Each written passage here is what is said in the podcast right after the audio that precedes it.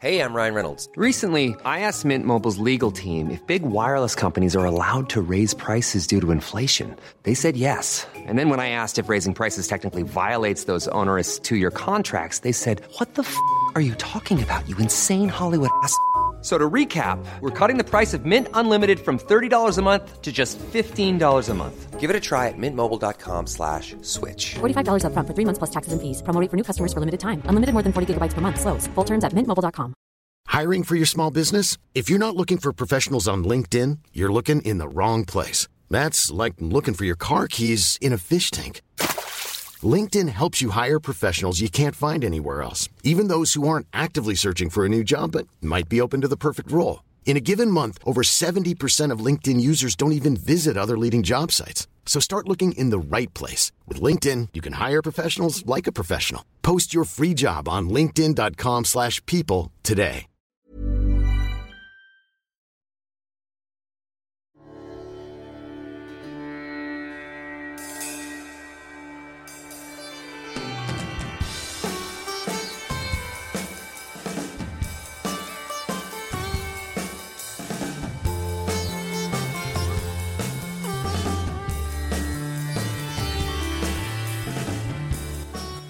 Hi there! Welcome to History in Retrograde.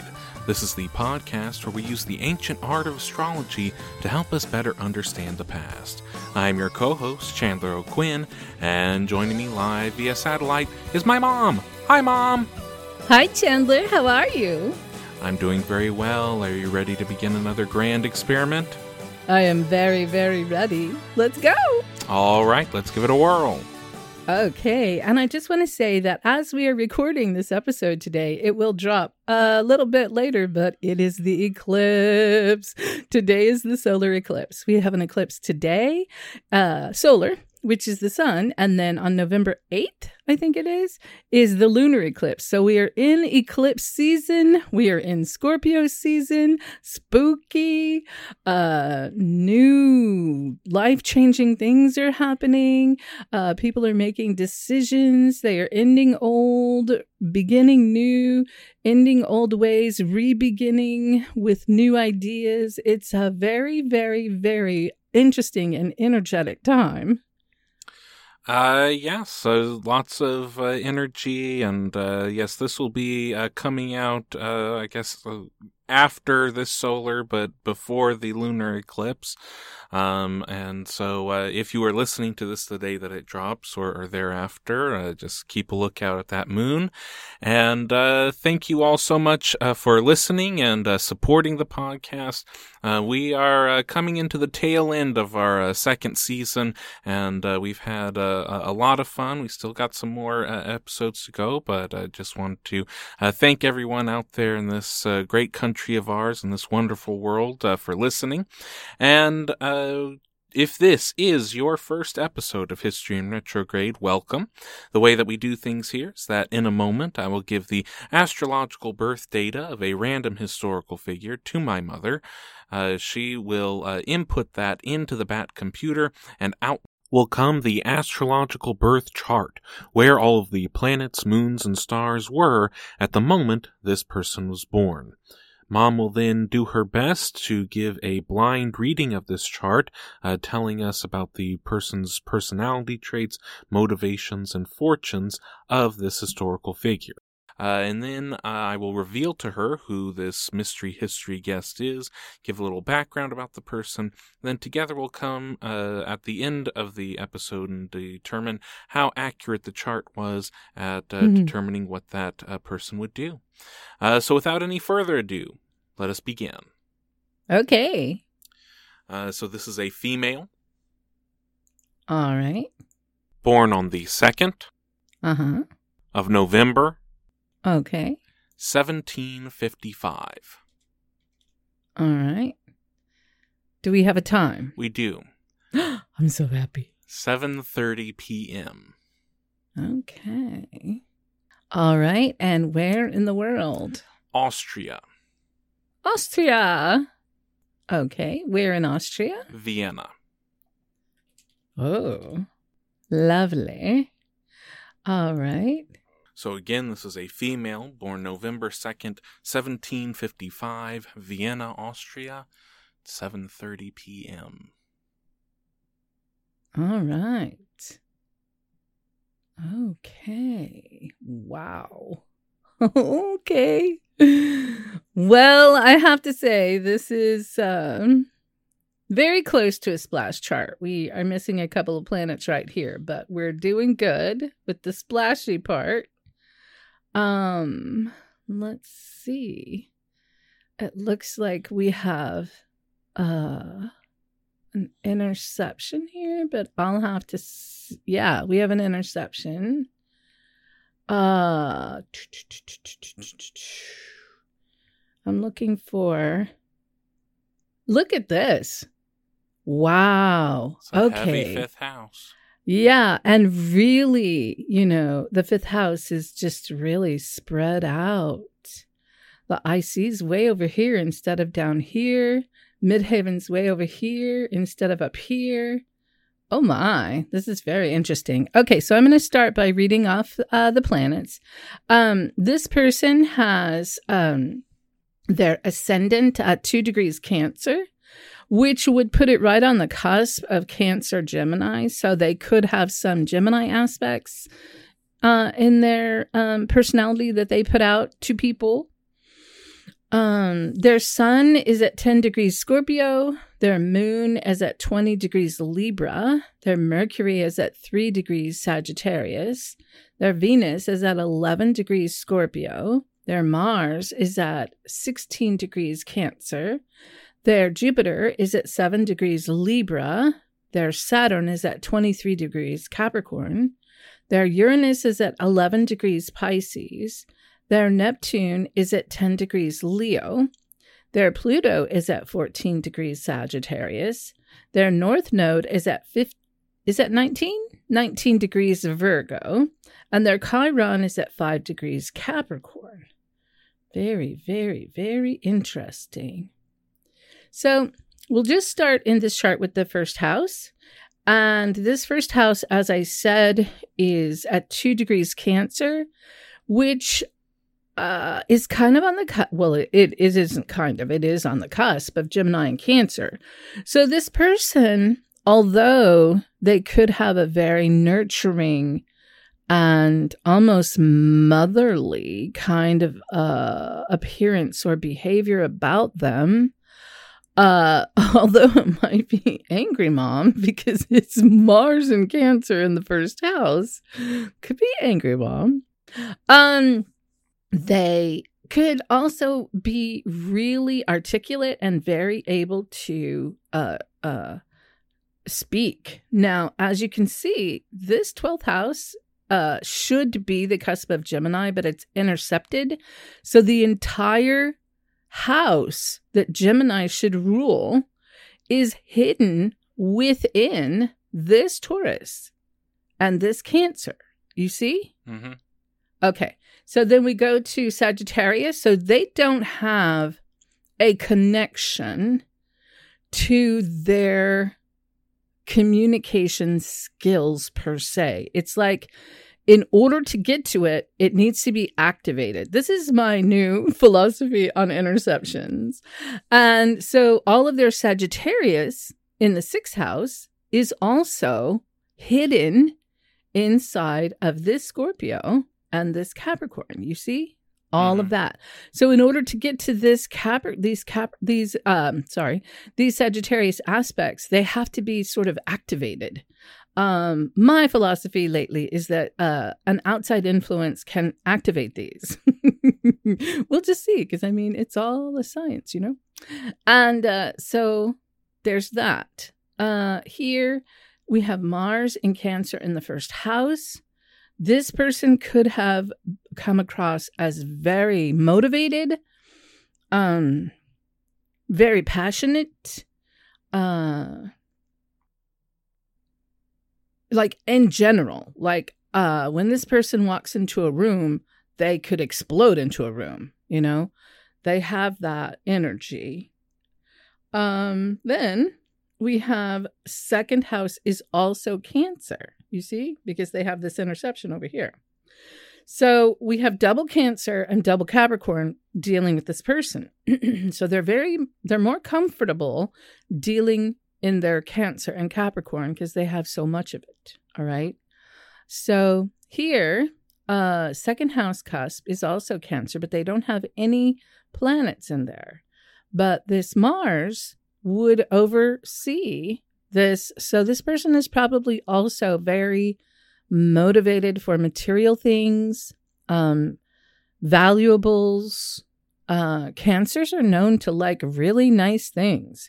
Uh, so although we think, you know, oh, cancers are so sweet, they're so demure. Well, you know, um, those little crabs can get really clicky with their claws, you know. And they do like a nice shell. I'm just saying. Like if you're dealing with a hermit crab, they go and find the best shell they can find. So that's kind of how I interpret uh cancer. Um, we go to third house cusp is Leo, and they have Neptune at 10 degrees Leo in the third house. This could make this person's communication uh, very dramatic, but also like they could be an amazing literary person with a great imagination, really dramatic imagination, uh, and how they communicate. The downside of that is that it could make them it could make them vague, like dramatically vague in their um, ability to get the point across. But I like to go with more of the, you know, brilliant uh, ability to write in dramatic ways. Um, then we have fourth house cusp is Virgo. And we have North Node in Virgo in the fourth house. This person is very, very, very much about their home and their private life and their country and their community and what they feel is theirs.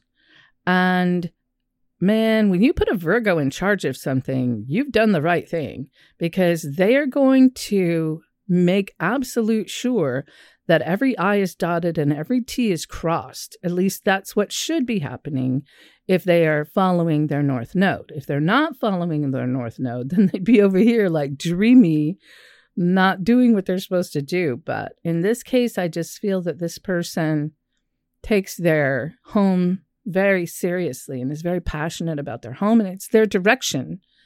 This is what they're supposed to do.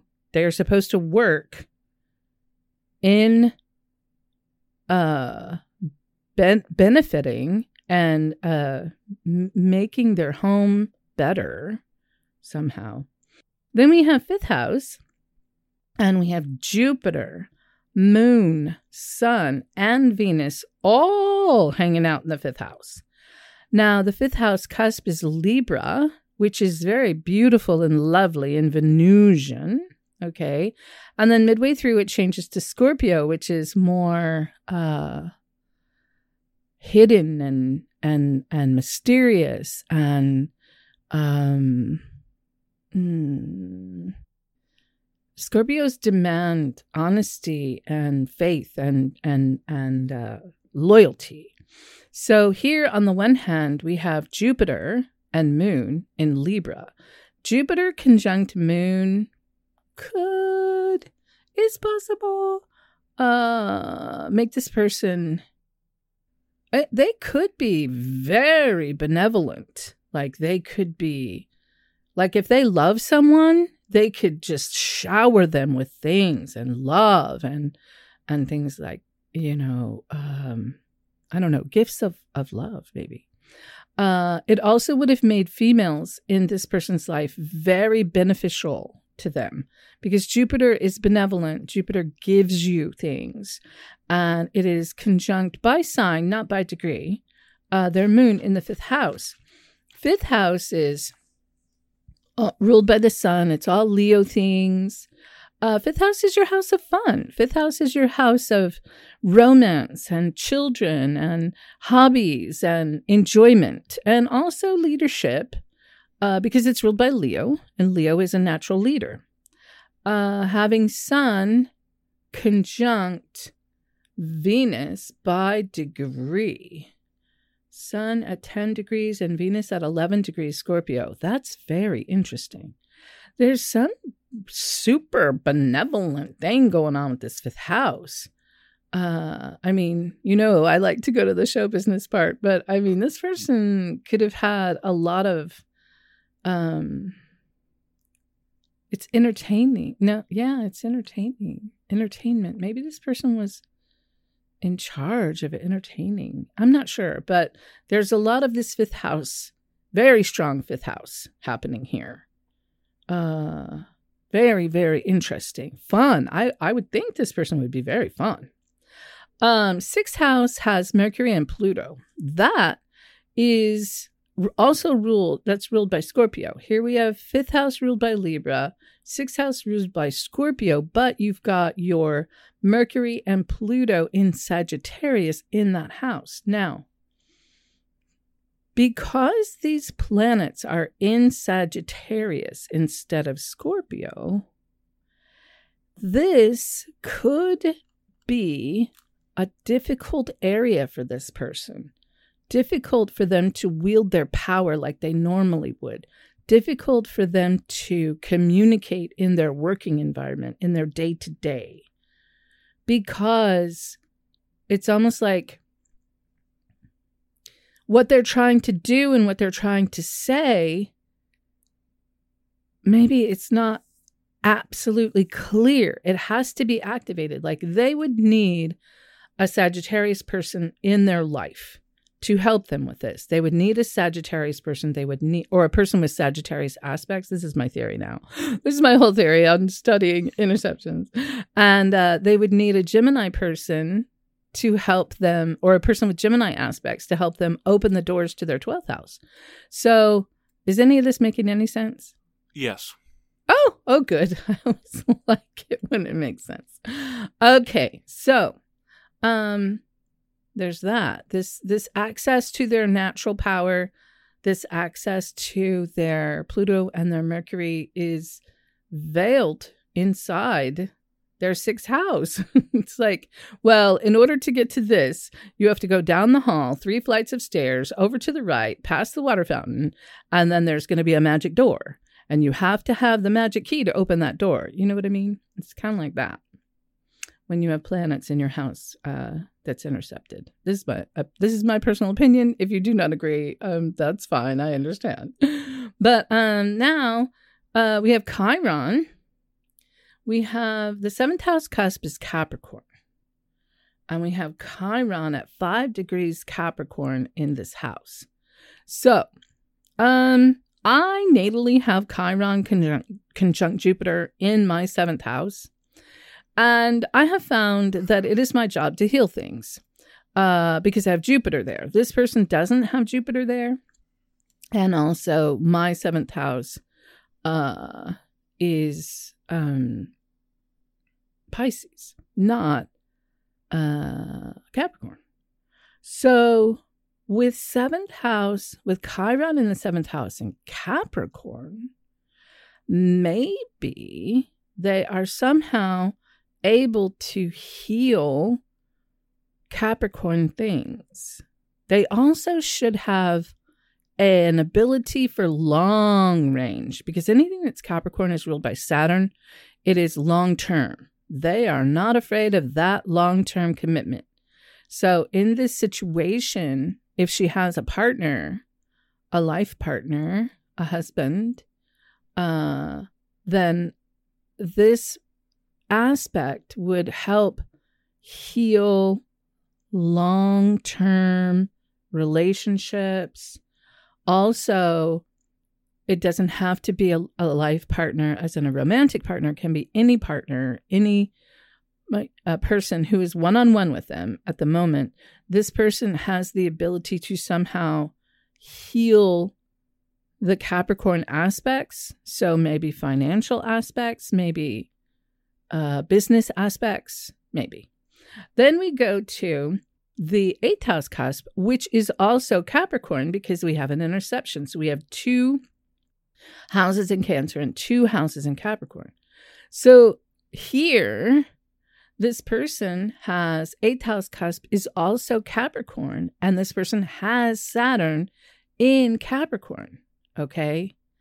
So they have Saturn and Chiron in Capricorn in the seventh and eighth houses. So, uh, eighth house is legacy and hidden things and taboo things and uh, inheritance and um, all those things that are ruled by Scorpio and Pluto.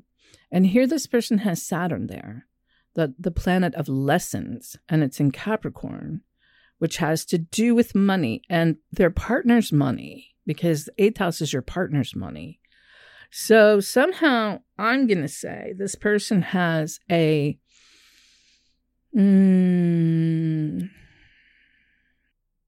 like a um not not a calming but a a reassurance and ability to work with all of these things like a calm natural understanding of all of these eighth house things if that makes any sense then ninth house is in Capricorn is I'm sorry ninth house is Aquarius which is very interesting because ninth house is ruled by Sagittarius and Jupiter, and ninth house is your philosophy and your dogma and your um, travel, world travel, and your higher education. And this person has Aquarius on that ninth house, which would be, uh, like, well, their philosophy should be based in humanitarianism. They don't have any planets in that house, but I would assume they would be rather open minded unless they're working with the dark side of Aquarius, which is totalitarianism. But I don't know. I just feel like this chick is kind of, uh, I don't know, kind of cool. And um, her philosophies would be a little bit more futuristic, a little bit more Uranian, a little bit more uh, unusual than the average woman of her time. I think she has a way of looking at things that might be new and different and that people haven't really seen that way before.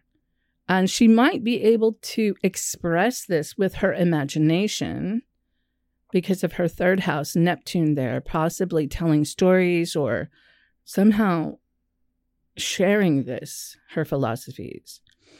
Her 10th house cusp is Pisces, and she has she has Uranus in Pisces, and she has this Uranus in Pisces in this grand trine to her Scorpio and her Cancer.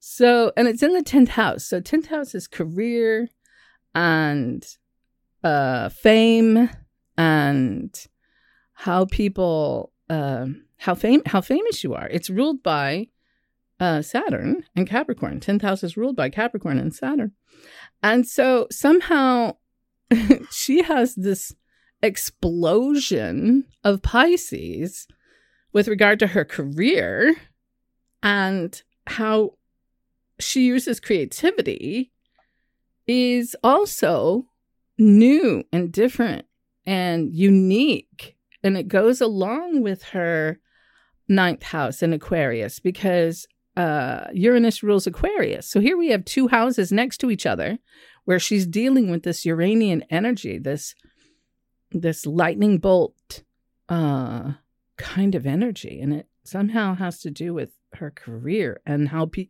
her fame, like how she appears in the world.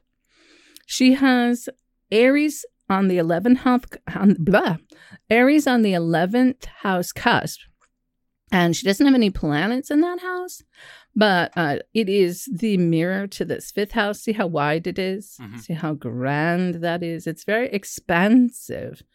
Uh, somehow, maybe she is seen as a leader or uh, like a, a warrior for the people Uh, maybe because it's Aries on your 11th house, and Aries is the warrior, and the 11th house is groups of people. So maybe.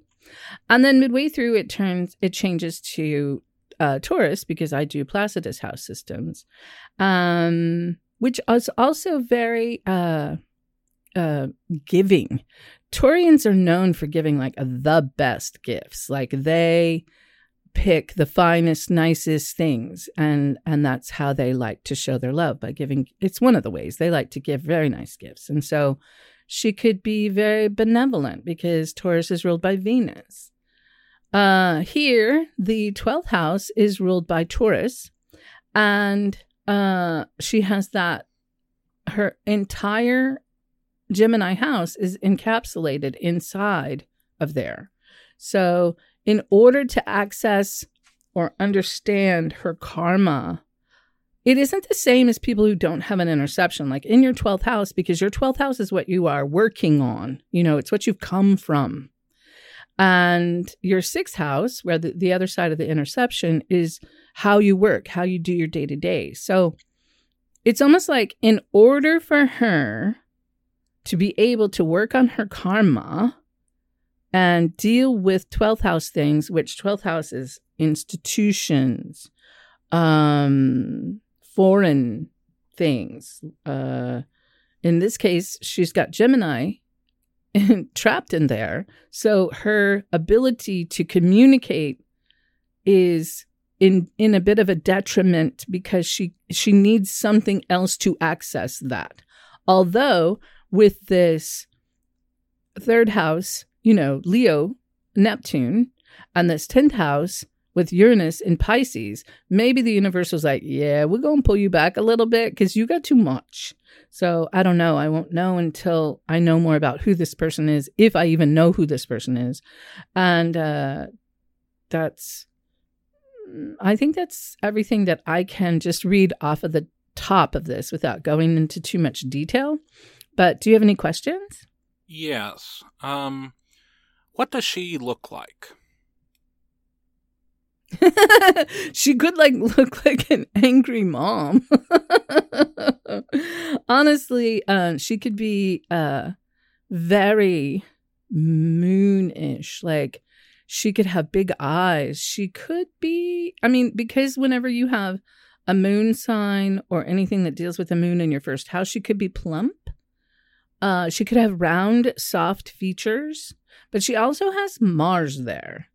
So having Mars there, because Mars is ruled by Aries, she could be very athletic, you know, because people who have Aries placements tend to be athletic or uh, competitive. Uh, they'll be in sports, they'll be in um, the martial arts, you know, nowadays.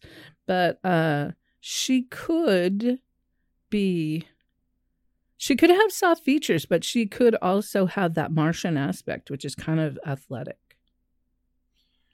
How does she dress? With Mars in the first house, I think that how she dresses is very important to her. Um but uh she could dress like a warrior. She could dress um she could pull that Mars, man.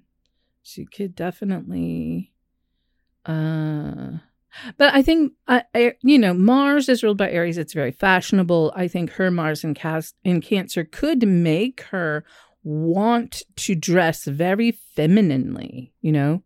So she could take in either aspect. And I know that sounds really wishy washy, but uh, we're dealing with Mars and we're dealing with Cancer. So what are you going to do? You know, she could either dress, maybe she dresses really feminine and that is her power. Uh, it could go either way. But it's not like she has, you know, it's not like she has Uranus there where she's just going to look weird. You know what I mean? Hmm. She's kind of going to be one of these things. What is her relationship to her mother?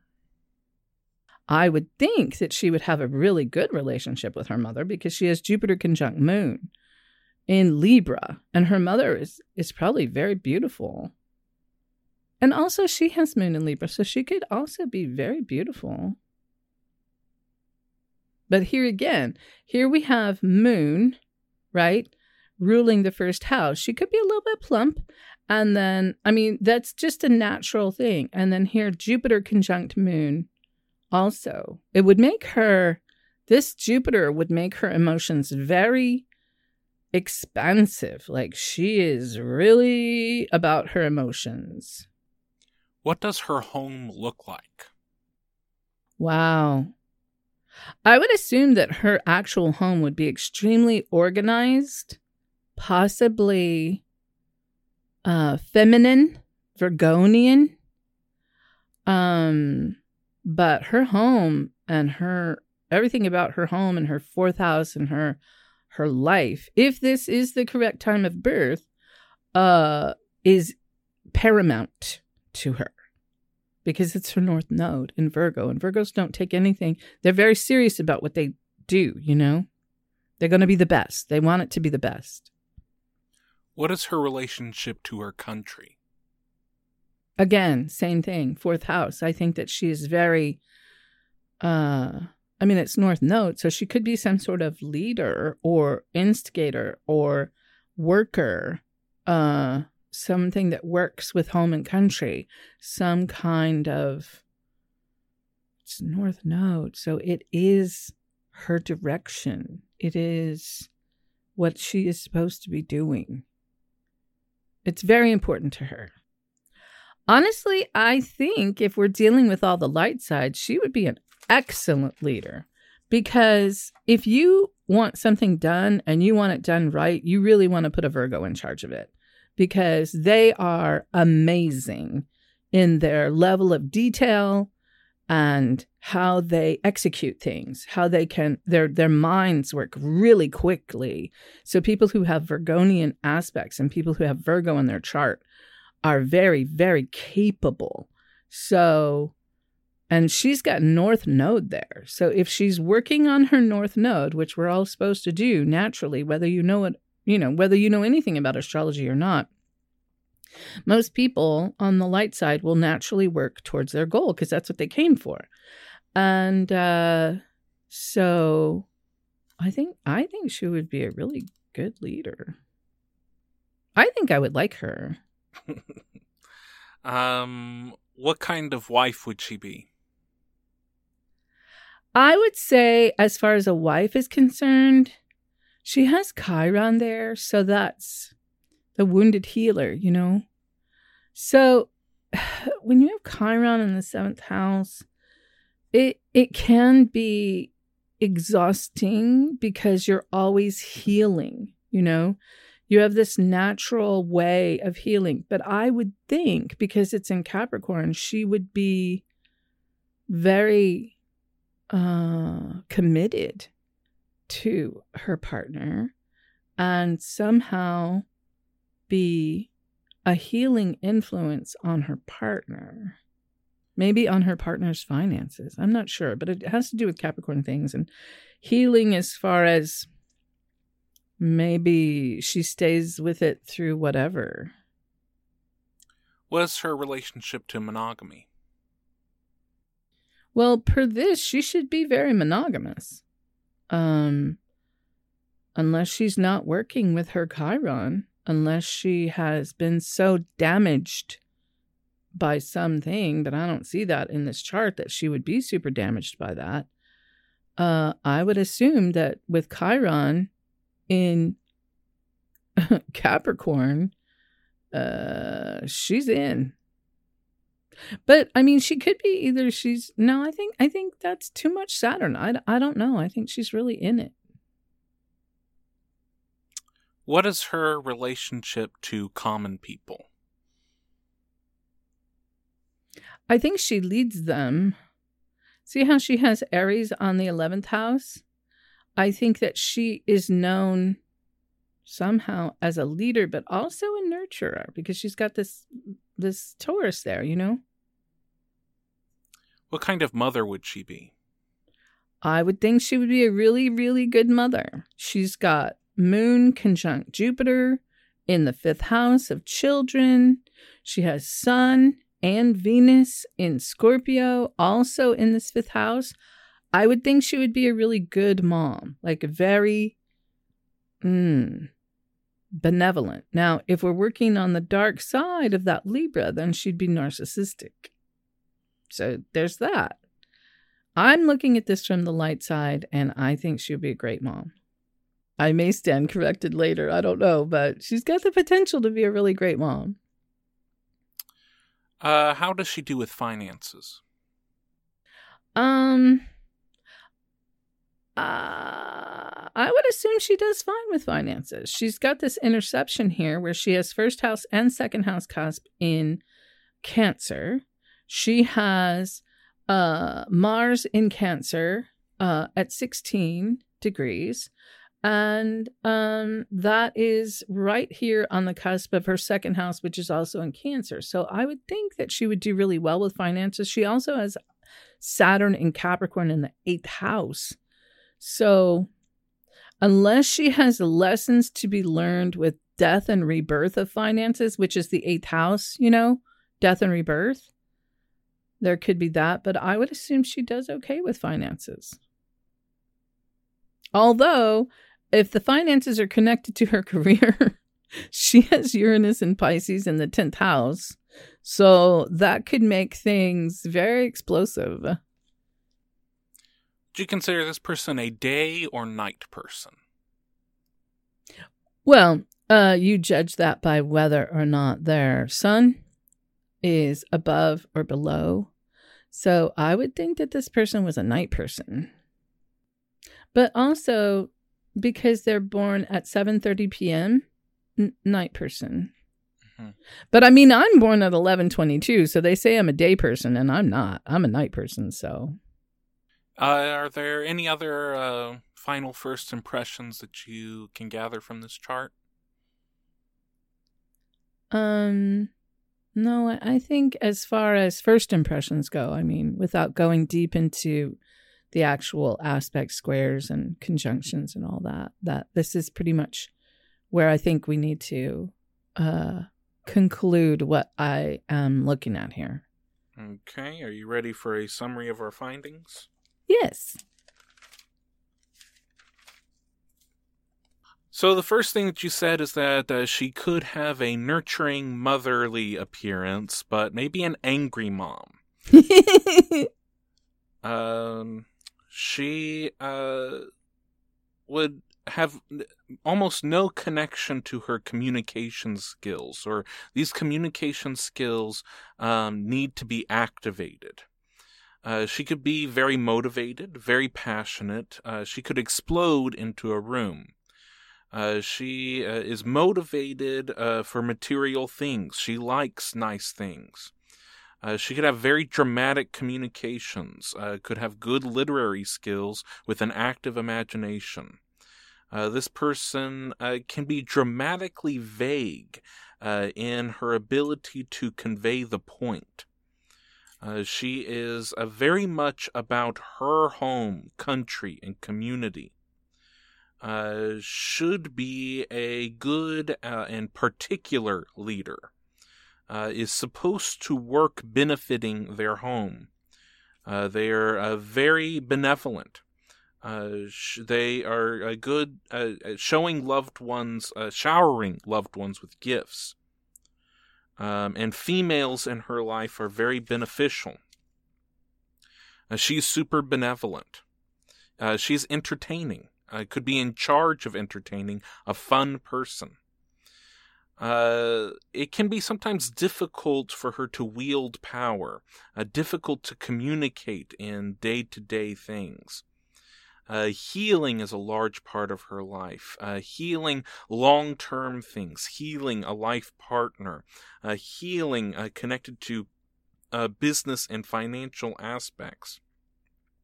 There could be lessons with a partner's money a calm, natural ability to deal with her partners. Uh, philosophy is centered on humanitarianism or totalitarianism. Uh, unusual, unique ways of thinking. Uh, she can express herself with her imagination. Uh, there are explosions in her career. Uh, uses creativity in new ways. Uh, there are explosions in her fame. Uh, she could be seen as a warrior for the people. She could be benevolent. Uh, she has karma with institutions and foreign things, uh, and there is a detriment in her communication. Uh, her communication is somehow imprisoned and closed. Uh, she could look like an angry mom. Uh, she could have big eyes. Uh, she could be plump. Uh, she could have round, soft features. Uh, she could also be athletic and competitive. Uh, the way that she dresses is very important to her. She could dress like a warrior, uh, but she would be very fashionable, and she would want to dress feminine, and dressing feminine is her power. Uh, she could be uh, really good at uh, her relation. Her her relationship to her mother could be very good. Um, the mother and her are very beautiful, uh, but also share some of those round features. Um, emotions are expansive, uh, extremely organized, feminine home. Home is paramount to her. Uh, she would want to have the best for her home. She could be a good leader of the country. Uh, the country is her direction in life. She could be an excellent leader. Um, she uh, could be uh, uh, operating at a, a high level of detail uh, and exec- uh, she could be uh, very good at executing tasks, could be a good leader. Um, you would like her. Um, always healing, uh, and that can become exhaustive at times. Uh, she is very committed to her partner, healing partner, and finances. Uh, she uh, would be very monogamous. Uh, she uh, could be leading the common people, could be seen as a nurturer, as a really good mother, um, possibly narcissistic, though. Uh, she would do fine with finances. Uh, there are lessons to be learned with death and rebirth of finances. Uh, finances can be very explosive, and she would be a night person. Uh, is there anything else you'd like to add? Um, when you have Neptune, wherever your Neptune is, has to, and she has Neptune in Leo, which is really dramatic imagination and abilities. She could have um natural Neptunian abilities that somehow connect to her imagination and then she can um d- you know communicate these. She has a lot of communication things going on in her chart which are very interesting because it's like this way and that way and this way and that way. It's it's very it's like you know how um it's not like a revolving door because it's not that many slats, but it's like this and then that and then this and then it's that's I don't know how to describe it, but it has to do with her ability and inability and ability and inability and they're both they they they um rotate back and forth on whatever it is about her communication. Okay. Um would you like to know whose chart you've been looking at? Yes.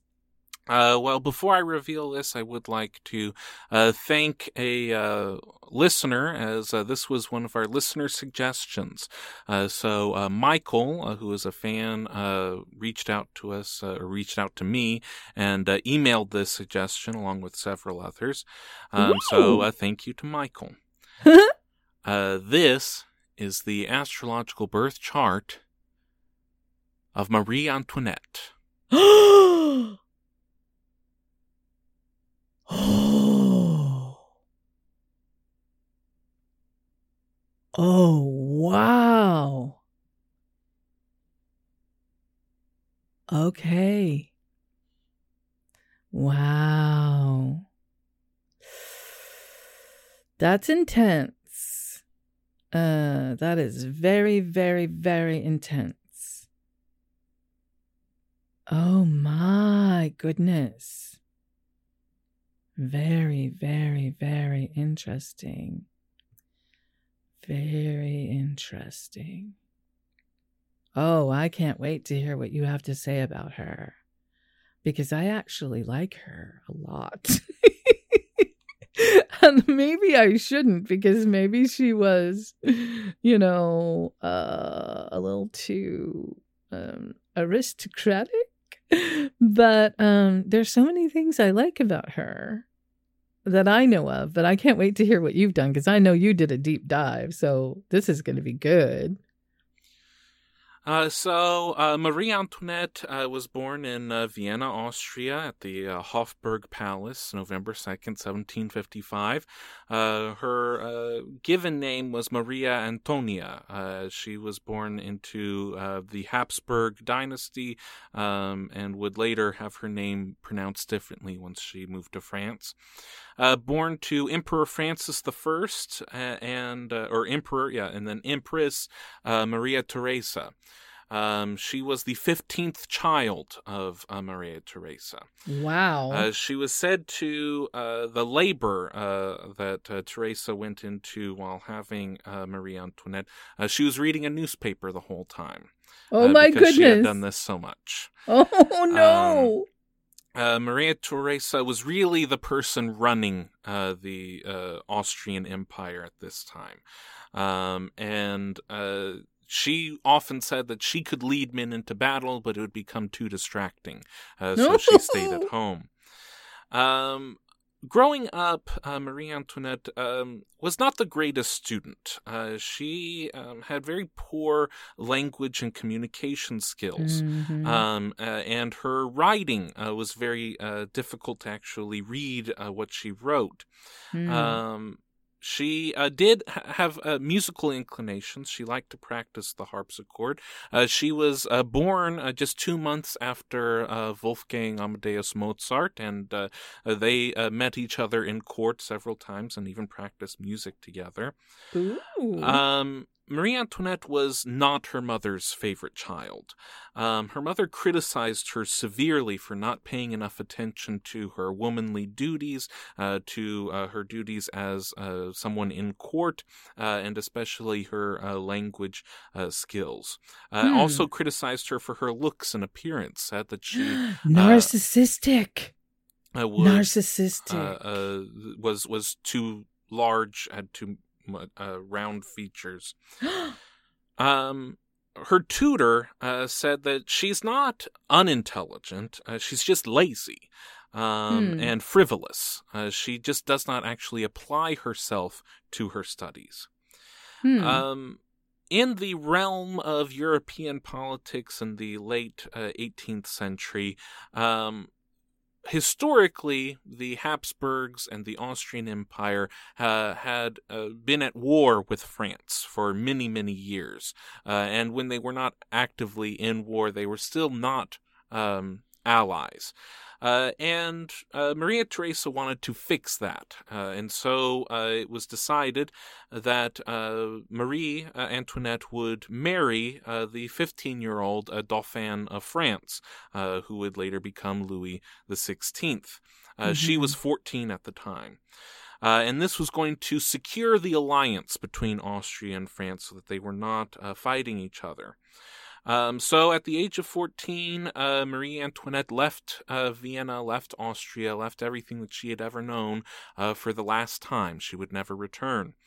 Um, as uh, she went across on the weeks long journey uh, from uh, Vienna uh, to Versailles, um, she went through uh, many of the other uh, German kingdoms, Prussia and such. And then when she reached the Rhine River, the separation between France and the the other Germanic kingdoms, uh, there was a ritual that had to be performed. Uh, they met uh, on an island, uh, the uh, members of the French court uh, and the Austrian court. An island in the middle of the river, and Marie Antoinette was stripped of all of her Viennese clothing and then was wow. given Parisian clothing, as she was not going to have anything that connected her to her Austrian upbringing anymore. Hmm. Uh, in May of 1770, uh, there was a an official ceremony uh, performed in Versailles, and then uh, the 15-year-old Louis and 14-year-old uh, Marie uh, were taken to the marriage bed. they were taken there by the King of France, Louis the Fifteenth, having the his son or his grandson on his right arm and his grand son daughter in law on the left. They walked to the marital bed. Uh, he placed them into their nightgowns and placed them in the, in the bed, but apparently there was no actual ceremony of watching them consummate the marriage, which did often happen uh, during this time.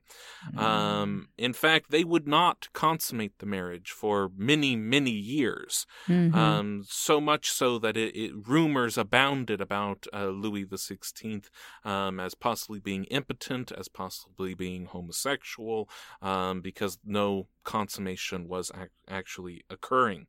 Hmm. Um, Marie Antoinette met the French public with a mixed reaction. Uh, the French people had for generations been uh, not just skeptical, but uh, outright antagonistic against anybody from Austria. And mm-hmm. now this was going to be uh, the possible queen consort. Um, what kind of meddling could she be getting up to in the French court? Mm-hmm. Um, and the court had a similar reaction. Um, and there were uh, uh, lots of things that happened within the court of Versailles that um, led Marie Antoinette to have uh, certain enemies. Uh, one of them was the Madame du Barry, uh, who was uh, the king's um, mistress. Mm-hmm. And uh, there was such a uh, friction between the two uh, that it was possible that all uh, Austrian peace hopes uh, would be um, uh, done away with because Madame du Barry would say, "I don't like the the new." Queen, you know, I don't like Marie Antoinette, and I think we should go to war with France. And the mistress had a lot more pull with the king than than the wife did. Mm-hmm. Uh, eventually, uh, Marie made an on uh, made uh, an attempt at reconciling this, uh, and uh, by, on New Year's Eve of 1772, went to the Madame du Barry and simply said, "There are quite a lot of people at Versailles this day, aren't there?" And that was said to have mended all the fences between the two. Um, during all of this time, um, Maria Theresa over in Austria was never um, quite uh, relinquishing of her control of Marie Antoinette. Um, in mm. fact, had hmm. spies all throughout the French court um, reporting back to her on as to the behavior of her young daughter. Mm. Uh, and then she would uh, take these reports and then write uh, explicit instructions to her daughter on how she should be behaving. Uh, and that was because Marie Antoinette, as uh, uh, the 15, 16 year old, this teenage girl in the middle of Versailles, uh, was enjoying all the things that Versailles had to offer. Uh, she uh, was seen partying late into the night, uh, enjoyed extravagant feasts, um, dresses, uh, the likes of which no one had uh, seen before, with the finest silks, the finest jewels available. Mm-hmm. Um, her her her wigs and her hair were styled in a way that she could fit in in a um, in a Dallas church uh, you know, the, the, the higher the hair, the closer to God. Um, she was said to be quite the gambler and would gamble uh, uh, thousands uh, of of uh, gold coins away at a time. Mm. Um, in 1774, uh, Louis XV passed away. that made Louis the XVI the new king of France and made Marie Antoinette the new queen consort. Mm-hmm. Um, up to this point, they still had not consummated the marriage, and rumors abounded within the court and within all of Europe about, um, well, if Marie Antoinette is not getting uh, fulfilled uh, sexually by her husband, she must be getting fulfillment from all sorts of courtiers, by men and women alike, um, and all of the enemies of France and all of the people started uh, spreading these rumors and even mm. making uh, lots of detailed woodcuts, um, uh, pamphlets uh, of uh, a pornographic nature Hmm. uh, uh, uh, of uh, Marie Antoinette and all of these different uh, sexual exploits that she was uh, said to have. And her da- Hmm. her her mother uh, was uh, very upset about this as well, trying to send as much um, information as possible to her about how they can actually conceive and and her really her duty was to have uh, uh, an heir and specifically a male heir. Mhm. Um, eventually, the uh, brother uh, of uh, Marie Antoinette, uh, the uh, Holy Roman Emperor Joseph, um, came uh, in disguise to Versailles um, and had a uh, talking to to both of them. He admonished Marie Antoinette for her lavish her lavish expenditures, her gambling, uh, her uh, uh, flagrant uh, spending of money on all of these lavish things, and um, had a good talk with uh, Louis. Um, Really about the birds and the bees. Uh, uh, the, there's letters that you can see where, um, you know, uh, so, something just th- they weren't doing it right, and uh, the way that they were doing it wasn't going to lead to any heirs anytime soon. And so Joseph had to explain to the young man uh, how it's actually done. Um, and what I like to imagine is uh, if you've ever seen uh, the movie Amadeus, um, uh, the the, the that's Joseph, uh, you know, the man who says, "I think there's too many notes." That's the exact person who's explaining this to the King of France. Um, how you actually do these things. Um, so after uh, this talking to it worked, and uh, after seven years of marriage, uh, it was finally uh, consummated, and then uh, there was a daughter born in December of 1778, and there would be three more children to follow. Um, anyone who's paying attention to these dates that I'm rattling off, we are in the mid 1770s, and uh, Mhm. there is a revolution going on across the Atlantic Ocean. yeah. And uh, the Americans uh, were uh, fighting for their independence against the British and very Mhm. much needed uh, money and needed weapons and needed expertise. And so uh, they sent envoys such as uh, Jefferson and Benjamin Franklin and John Adams to Versailles.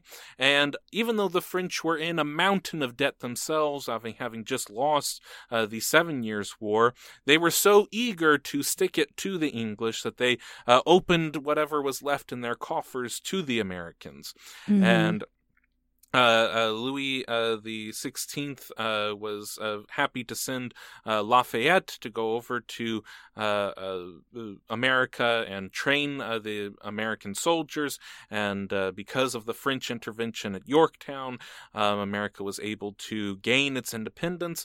Um, but this caused even more debt uh, for uh, the fledgling um, uh, French kingdom. Mhm. Um, Marie, uh, while all this is going on, continued to uh, uh, play around and have lots of parties and gamble and have uh, Mhm. dresses, uh, while uh, the French kingdom is experiencing this high amount of debt, and the French people are literally starving.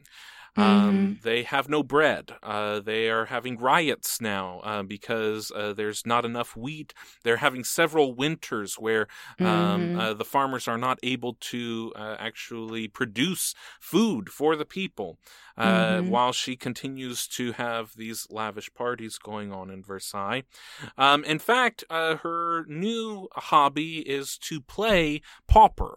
Uh, so uh, she makes a little French cottage in the middle of Versailles and pretends to be a peasant. Um, and that's how she uh, enjoys uh, uh, her downtime. Um, Uh, all throughout this, uh, from the time that she had first been married, uh, there were tons of rumors of her uh, affairs with all sorts of uh, courtiers and dignitaries alike.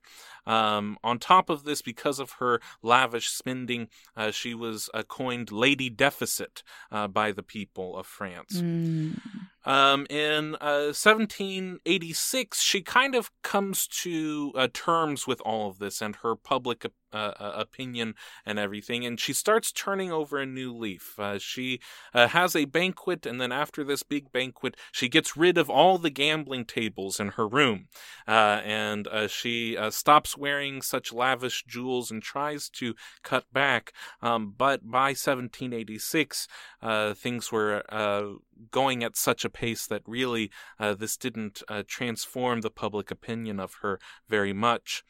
Um, there was a, a whole uh, affair involving a necklace. Uh, this was supposed to be the most expensive necklace ever created. Uh, it had 10,000 diamonds in it. I think it was mm. 246 karat gold, I think. I'm not even sure if that's the right number, but um, uh, uh, it was a very big necklace. And uh, it was presented to her, and she knew that she could not buy it, even though she wanted it, because mm-hmm. of what that would look like to the French people. Then right. there were some scammers that got involved, and they convinced a wealthy um, French uh, uh, uh, member of the clergy uh, that he should buy it for uh, uh, Marie Antoinette. And he was so eager uh, to come into the good graces of the queen that he takes out all sorts of loans in order to do so. Oh um, at one point, the scammers even uh, present a, a, prostitute to him, uh, oh, disguised oh as the queen, uh, okay. and and he kisses the hem of her garment and says, "Of course, I will buy this necklace for you."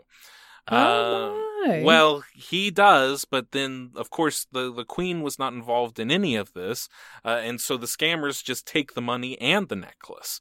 Um, okay. Uh, and so uh, the, they run off, and then now all of these loans become due, and uh, the uh, uh, French clergyman uh, gets into all sorts of trouble with the courts, and it, it's it, this further goes into even if she didn't buy the necklace, she's already created this reputation around her to where it mm-hmm. looks like it's all her fault anyway.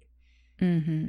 Um, uh, uh, it is also during this time that we discover uh, Louis XVI is not really capable uh, of leadership. Um, mm-hmm. He uh, all he really wants to do is go out and hunt. Um, mm-hmm. He he mm-hmm. is not uh, uh he, he can barely pay attention during meetings and he becomes uh, very depressed um, uh, uh, really not even wanting to be king hmm. um, and uh, so Marie Antoinette starts to beca- taking on an active role in the king's affairs. Mm-hmm. Um, and she is very much of this Habsburg uh, uh, and even old time French ideal of absolute rule. Uh, we are God's representatives on earth.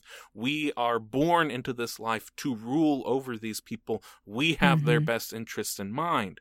Um, this absolutist line uh, does not mesh well with now these more reformist uh, and even Republican and even more radical ideas going on within France at the time. Um, all uh, of these uh, things start to come to a head um, by the late 1780s. And uh, in 1789, uh, the there was a meeting called of the Estates General, um, this was the first meeting of the Estates General since 1614. Um, and the, this consisted of the three estates of France. So that is the nobility, that is the clergy, and the third estate is all of the people. Uh, so the people elect their representatives. This had not met in over a hundred years. And mm-hmm. uh, she sat in on these meetings, which was the first time that a, a queen consort uh, had met over this uh, since Maria de' Medici had in mm. um, uh, in 175 years. Mm-hmm. Um, she really pushes her husband not to give in on any of the reforms, to stay hardline that we are the absolute uh, monarchy, we make mm. all the decisions. Uh, mm-hmm. it is possible that had she um, been more receptive to reforms, that uh, the French would have had a, a simple uh, uh, uh revolution of sorts, which they just had a constitutional monarchy, much like the English had.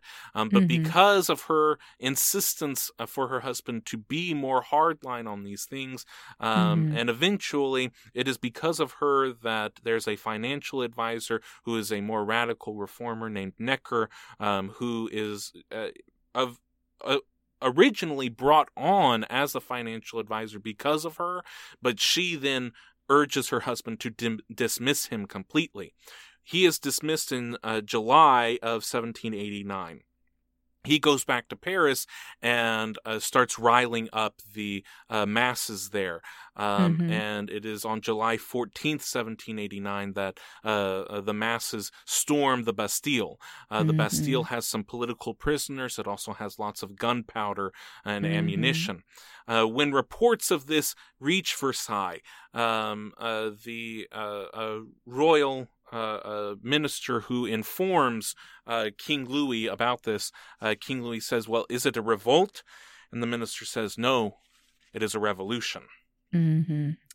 Um, the way that the French Revolution was at least taught to me, um, all of these things kind of compound really quickly. Uh, mm-hmm. So the, the, Bastille is stormed, uh, and then the next thing you hear, the, the king's heads uh, and, and, Marie Antoinette's heads are cut off, and then they turn against each other, and then Napoleon comes. Well, mm-hmm. really, there is months and years mm-hmm. in between all of these things happening. So mm-hmm. the Bastille is stormed in uh, It's not until October that rioters start reaching Versailles. Um, and so they do, and the rioters come to Versailles and uh, they uh, uh, even reach uh, the Queen's bedroom and is because one of the Swiss guard was there uh, protecting the bedroom and they hacked his body to bits that Marie yeah. was able to leave the bedroom with enough time. Uh, there is a, a, deal that is reached between the mob and uh, the royal family that they are allowed to live, but they are taken away from Versailles. And it is mm-hmm. in October of 1789 that the royal family uh, leaves Versailles for the last time to go to Paris. Mm-hmm. Um, they are held in, in a very uh, uh, nice uh, accommodation in Paris uh, because there's still this idea that all we want is a constitutional monarchy. All we mm-hmm. want is what the English have, where we have more rights and more say. We want to get rid of serfdom. You know, this mm-hmm. thing that's been going on for uh, uh, thousands of years where people are tied to the land. Um, we want to get rid of that. Uh, so there's this possibility of a moderate revolution going on. And so they keep the king around as if he's still going to be the ruler of France. He's just going to have to consult with the French people before making decisions. Mm-hmm. Um, in uh, June of 1791, uh, the royal family uh, really doesn't think that things are going to go too well for them, and uh, so they try to escape to Prussia. Uh, there's a whole escape attempt that is uh, uh, uh, met, and, and the the carriage takes them away from Paris, and they're very close to the border uh, when it is one of the postal officers who recognizes the king from the stamps that he mm-hmm. has had mm-hmm. to uh, fill out all of these years, and says that's the king of France. Arrest him, get him, and so that is how they are caught. Mm-hmm. And the mob surrounds them, and they ask him who he is, and and he says, "I'm Louis. I'm the king of France, and the people say, France has no king.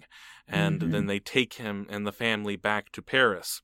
Mm-hmm. Um, uh, in the next year, uh, Louis XVI is made to sign a constitution uh, which uh, proclaims France as a constitutional monarchy, but still makes him as uh, the regent, as as the uh, king of France. Um, mm-hmm. They also make him sign a declaration of war against Austria. Um, okay. Uh, this uh, uh, the, this was meant to try and uh, somehow alleviate the situation. Like, if we can just win this war against Austria, then all of our problems could be solved. But um, uh, I- am not exactly sure what economists would say that uh, this is the best way of getting bread on your tables by losing all of your young boys to war. Uh, in fact, this war that is declared in 1792 would not end for 23 years. Mm-hmm. Um, but uh, Marie Antoinette was hopeful about this war. She was hopeful that the Austrians would win and that mm-hmm. the Austrians would march into Paris and get rid of all of the rabble.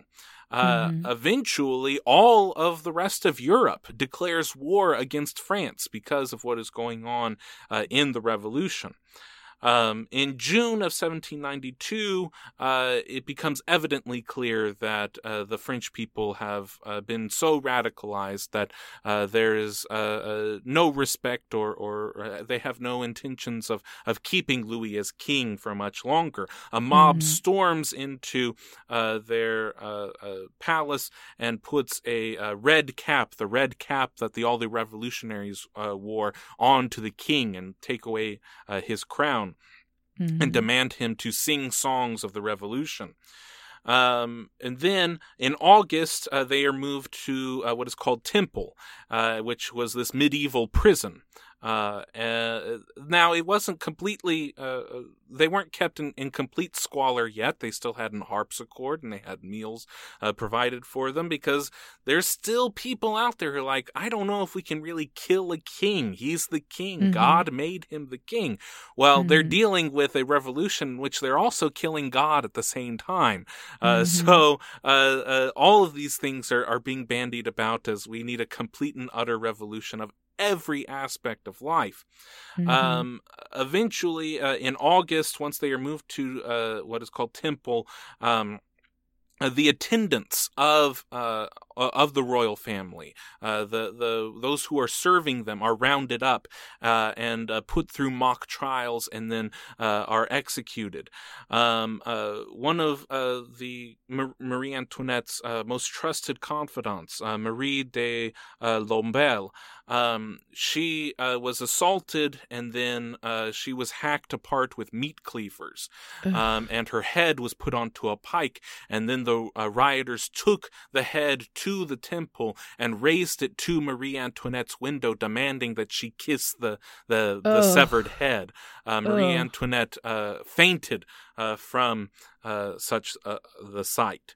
Um, in September 1792, uh, the assembly officially declared that there is no more king, uh, that uh, they are no longer the regents of France, that we are now a complete republic. Uh, in January 1793, Louis uh, was put on trial, uh, and then on January 21st, uh, he was given a sentence uh, of uh, he, that he had committed treason and that he was to be executed.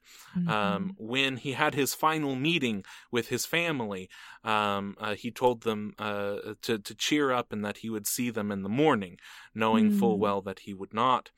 Um, what is very um, interesting is that Louis was said to have a very content night, uh, his final night on this earth. He had a very large meal and uh, uh slept soundly for the first time in years.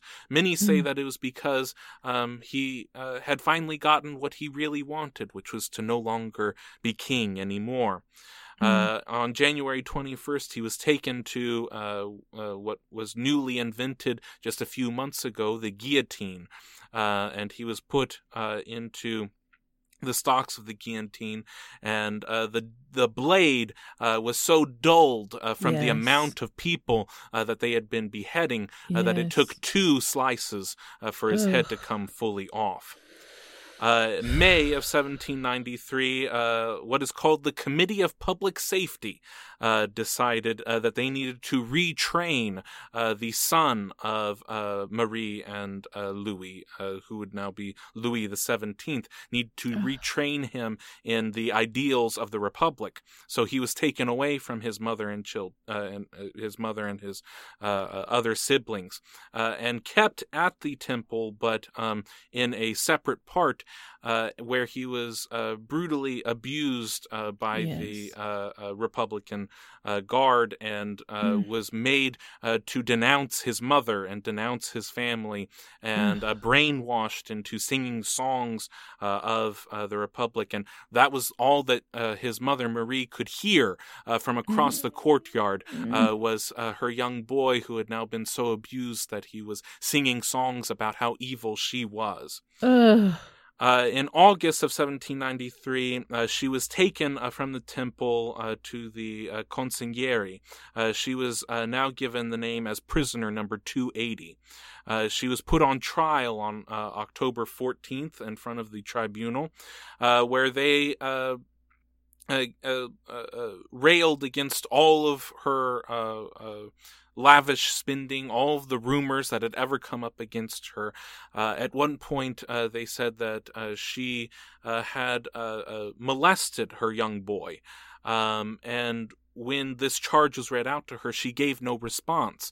And one mm. of the hmm. women from behind her said, uh, Why do you give no response to this charge? Uh, and she stood up and turned around and said, Any of you mothers that are in this room know how ridiculous this is. Any of you who know what it is to care for a young yes. child and, and know what it means to you know how ridiculous this is. And at that point, all of the women of the rioters started to get onto her side. And so yeah. the tribunal now had to rework itself to make sure that this uh, was never mentioned again.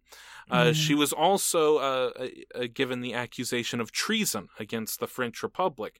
And this part, even though they had no evidence to prove it, was absolutely true, as Marie Antoinette had been sending correspondence to the Austrians as much as possible, giving mm-hmm. them uh, updates as to what the French military was doing, where their positions were, so that they could um, defeat the French military and march into Versailles. They had no evidence of this. The evidence would be found years and years later. Um, but uh, even so, with no evidence, they found her guilty on all of these charges.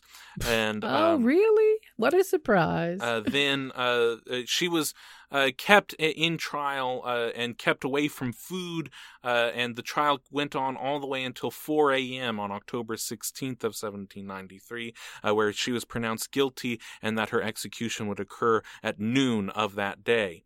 Um, and uh, so she uh, went uh, into her cell and she uh, was writing a letter, and it is the last written correspondence that she has. Uh, she's writing to her sister in law um, of what she hopes to be done with the children and, and uh, the French yeah. people. And the letter is ended abruptly. And it is at yeah. that point that she is taken. her hair is all cut off, and she's put into a commoner's white dress and mop cap. Uh, mm-hmm. And sh- uh, unlike uh, Louis, who was given a covered wagon to go uh, to his death, uh, she was put into an open wagon and, and mm-hmm. put through the streets of Paris, people throwing things at her. And yeah. even her enemies write about how dignified she was, standing completely erect as all these people threw and spit and did all these things upon her. she then went to the guillotine and she uh, accidentally stepped on the foot of her uh, executioner. She said, uh, Pardon me, I-, I, did not mean to do that. Um, yeah. She was then uh, lowered into the guillotine and uh, her head was cut off. Um, yeah.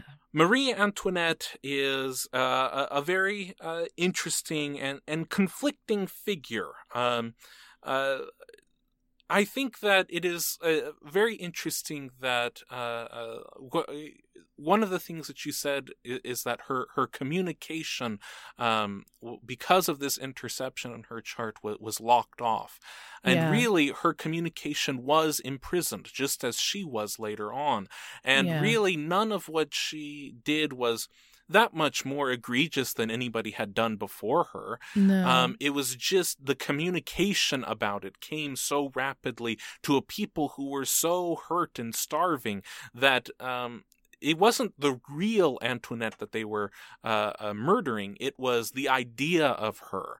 Um, mm-hmm. And this idea that had gone through the French people for so long um, is what leads to this revolution.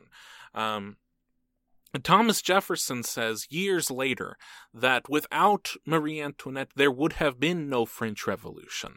Um, that mm. it was the mm. reports of all of this lavishness and all of the gambling and all of the society that she ran with that led to this. Um, she really becomes the scapegoat of mm-hmm. this revolution. That whichever side, if you think the revolution was good or bad, you could still point to her as the reason, when really she's mm-hmm. just emblematic of a system that already existed. Um, so I, I I think that there are many things in this chart uh, that make sense.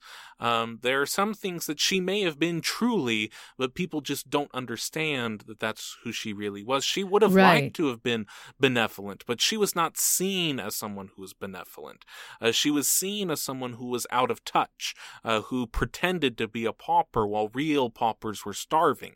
Um, Right. But uh, uh, the the um, sight and and what someone actually is uh, are two completely different things. Well, clearly the research that you've done is amazing, Chandler. Once again, this particular time in history, for whatever reason, I am very attached to it. You know, I really want to go to Versailles. I feel very connected to this. And it really breaks my heart to know that humanity has this ability to turn itself off and literally gut itself. You know, I think that the way this works is disgusting to me. And maybe it's because I have Saturn in Aquarius and I believe that all the people, I believe in all the people. But doing this to another human none none of this was necessary. This bloodbath this thing where they would hack and hack and hack with their dull guillotines and then show you know hold up by the hair the heads of waha we've yet you know cut off another head. Look at us. It's like you know eventually that just gets old. Then the other thing my personal opinion uh and i ha- i have a real issue with the fact that france helped us in our revolution and we did not help them Well, And that- well, upsets me. we got them back twice over. We just were not I- in a position. uh, yeah, we were. We could have done whatever we wanted. I, I, Uh, I'm- no, I no, have my own issues have. about this. this is my thing. We- I'm we- like, how dare you let these people I- get I- hacked up like that? Yeah, no, I don't think that America was going to go and defend a king, um, and and and go against. No, people I just think that with, we could uh, have interacted and they wouldn't, you know, at some point the bloodbath needed to stop. This didn't, I don't know. and and I, it did. I just, it did. I'm very when- connected to when it. The whole rest of the world went into France and made it stop. Um, Well- so I, I yeah, I, I, think we've repaid our debt twice over um, to the people of France, and are very grateful to them for what they did, and and I think that they are grateful for what we did in uh, 1917 and 1944. Well, I agree with you there, but as I said, somehow I am very connected to this time. And I do want to point out that Mars, sometimes these things are just really super literal, okay? Because since this is Marie Antoinette and she has Mars in the first house and Mars rules your head, she would have been very elaborate with her head ornaments Mhm. right? Because Mars rules the head. So she would have been known for wearing things on her head in a very literal sense, you know. Uh, her mother clearly was a narcissist, so that's not good. So me reading the chart in a positive light is not working out here, you know. Uh, she has, uh, you know, wounded healer. Uh, she got the wound, right? So in this situation, you know, even though she was, I believe, uh, because she has Chiron in the seventh house, I think she was trying to heal her partner, you know, but I do not think she was working with her north node. I think she was working with her south node because Uranus can also be insanity. All right. So if she has mental illness, which she very well might have had mental illness. I mean, those people were all inbred. so here she has Uranus in Pisces in the 10th house. Uh that's a lot of unforeseen lightning strike type of activities going on in her 10th house in her career, you know? Then all of this fifth house, lots of fun, lots and lots and lots and lots of fun, you know? So, in a way, if you look at the whole picture and you say, okay, the end was horrific, to make a mother listen to their child being abused, I'm not sure there's anything worse you can do. I don't know that there is anything that you could do to a mother that would be worse than that. Uh that's really really really horrible. So maybe the universe allowed these people to enjoy the first part of their life because I think I think she was making the most of what she was dealt, you know. Uh more than likely she didn't want to be the queen of France. She might have just wanted to stay home, you know. She created an imaginary world for herself, you know. Mm-hmm. This this Neptune in Leo, she created an imaginary world that she could live in where she didn't have to deal with this other stuff until it became necessary. Um, Saturn in the eighth house, lessons with the partner, lessons with death and rebirth, lessons with death, you know. And her karma is cut off. I'm not sure her power is also cut off. Her ability to communicate and her power are cut off in this interception, and there's no way to, for, you know, I don't see anyone around her making it possible to get to that. But I I have a very very hard time with this time in history where well, I have a hard time in any time in history where the masses just raise up and start mutilating things, you know. I just don't know that that that I, I don't think I'm from here. I don't think I'm from this place where this is something that's okay to do. The all of them, all of the times when humanity was mutilated, uh that does not compute with me. So it's hard. This is really a hard one for me because I am I think I would have really liked her. I think I would have really enjoyed hanging out with her and living in her fantasy world and all of these things. I would not have been okay with people starving. But hey, people are starving right now. There are people right now on our planet that are tortured every single day in human trafficking, you know? So, uh, are we them? Are we turning a blind eye to that? You know, I don't want to get too dark, but I am very attached to this time and I I really I really have a hard time dealing with what people do to people. You know I do. Mm-hmm. Well, uh, I think on our scale of uh, right on the money to way out in outer space, uh, this is pretty close to uh, right on the money. Uh, there are uh, again uh, uh, things that are um, that she may have been but were not uh, known of her to be um, I think uh, to lots of uh, uh, royalists, she was a, a, leader for the people. Um, and I think, as evident by how the eventually um, her, her legacy became something different of what it was at the time.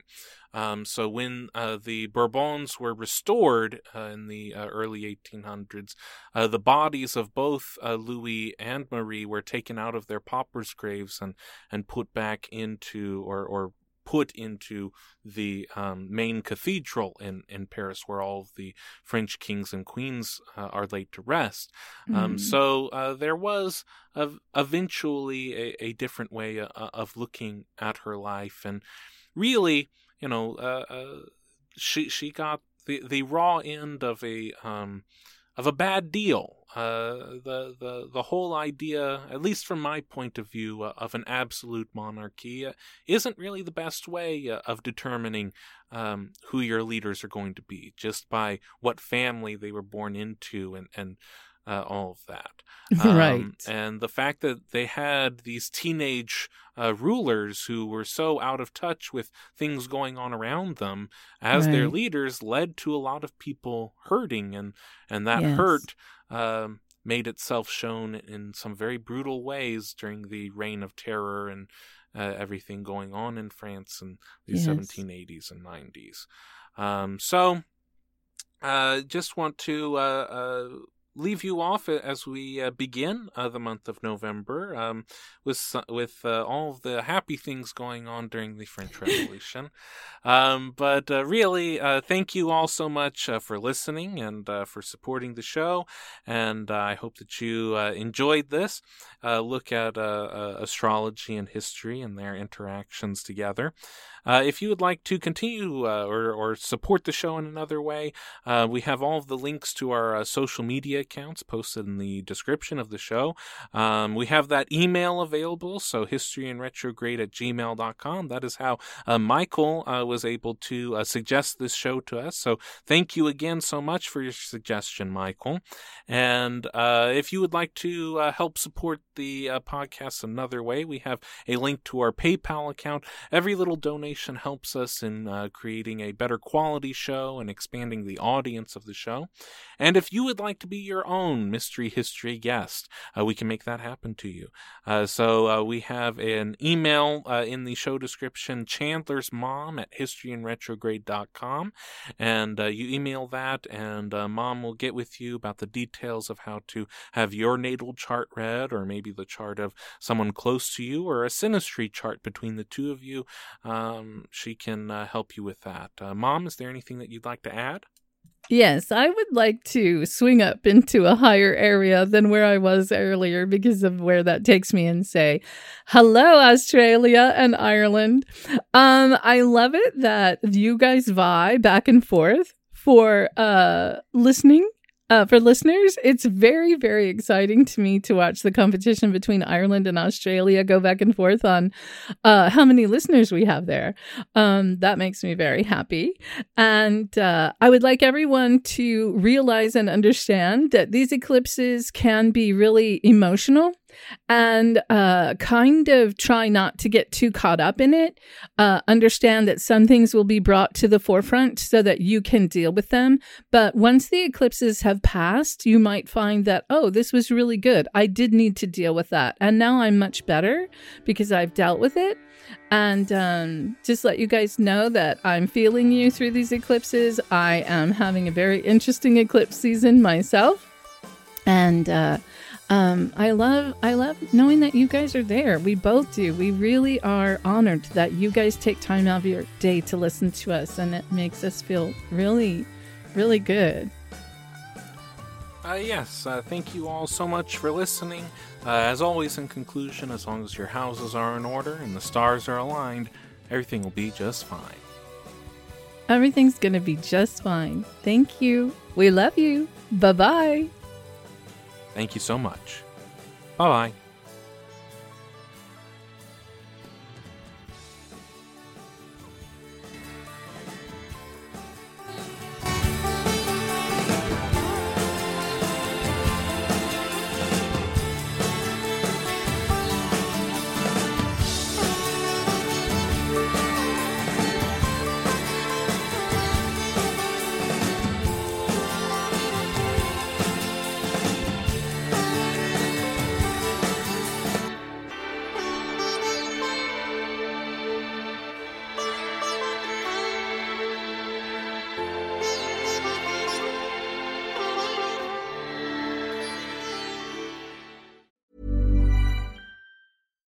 Normally, being a little extra can be a bit much, but when it comes to healthcare, it pays to be extra. And United Healthcare makes it easy with Health Protector Guard fixed indemnity insurance plans. Underwritten by Golden Rule Insurance Company, they supplement your primary plan, helping you manage out of pocket costs without the usual requirements and restrictions like deductibles and enrollment periods. So when it comes to covering your medical bills, you can feel good about being a little extra. Visit uh1.com to find the Health Protector Guard plan for you. Hi, I'm Daniel, founder of Pretty Litter. Did you know cats tend to hide symptoms of sickness and pain? I learned this the hard way after losing my cat, Gingy. So I created Pretty Litter, a health monitoring litter that helps detect early signs of illness by changing colors, saving you money and potentially your cat's life. Pretty Litter is veterinarian developed, and it's the easiest way to keep tabs on your fur baby's health right at home. Go to prettylitter.com and use code ACAST for 20% off your first order and a free cat toy. Terms and conditions apply. See site for details. Planning for your next trip? Elevate your travel style with Quince. Quince has all the jet setting essentials you'll want for your next getaway, like European linen, premium luggage options, buttery soft Italian leather bags, and so much more. And is all priced at 50 to 80% less than similar brands. Plus, Quince only works with factories that use safe and ethical manufacturing practices. Pack your bags with high-quality essentials you'll be wearing for vacations to come with Quince. Go to quince.com slash pack for free shipping and 365-day returns.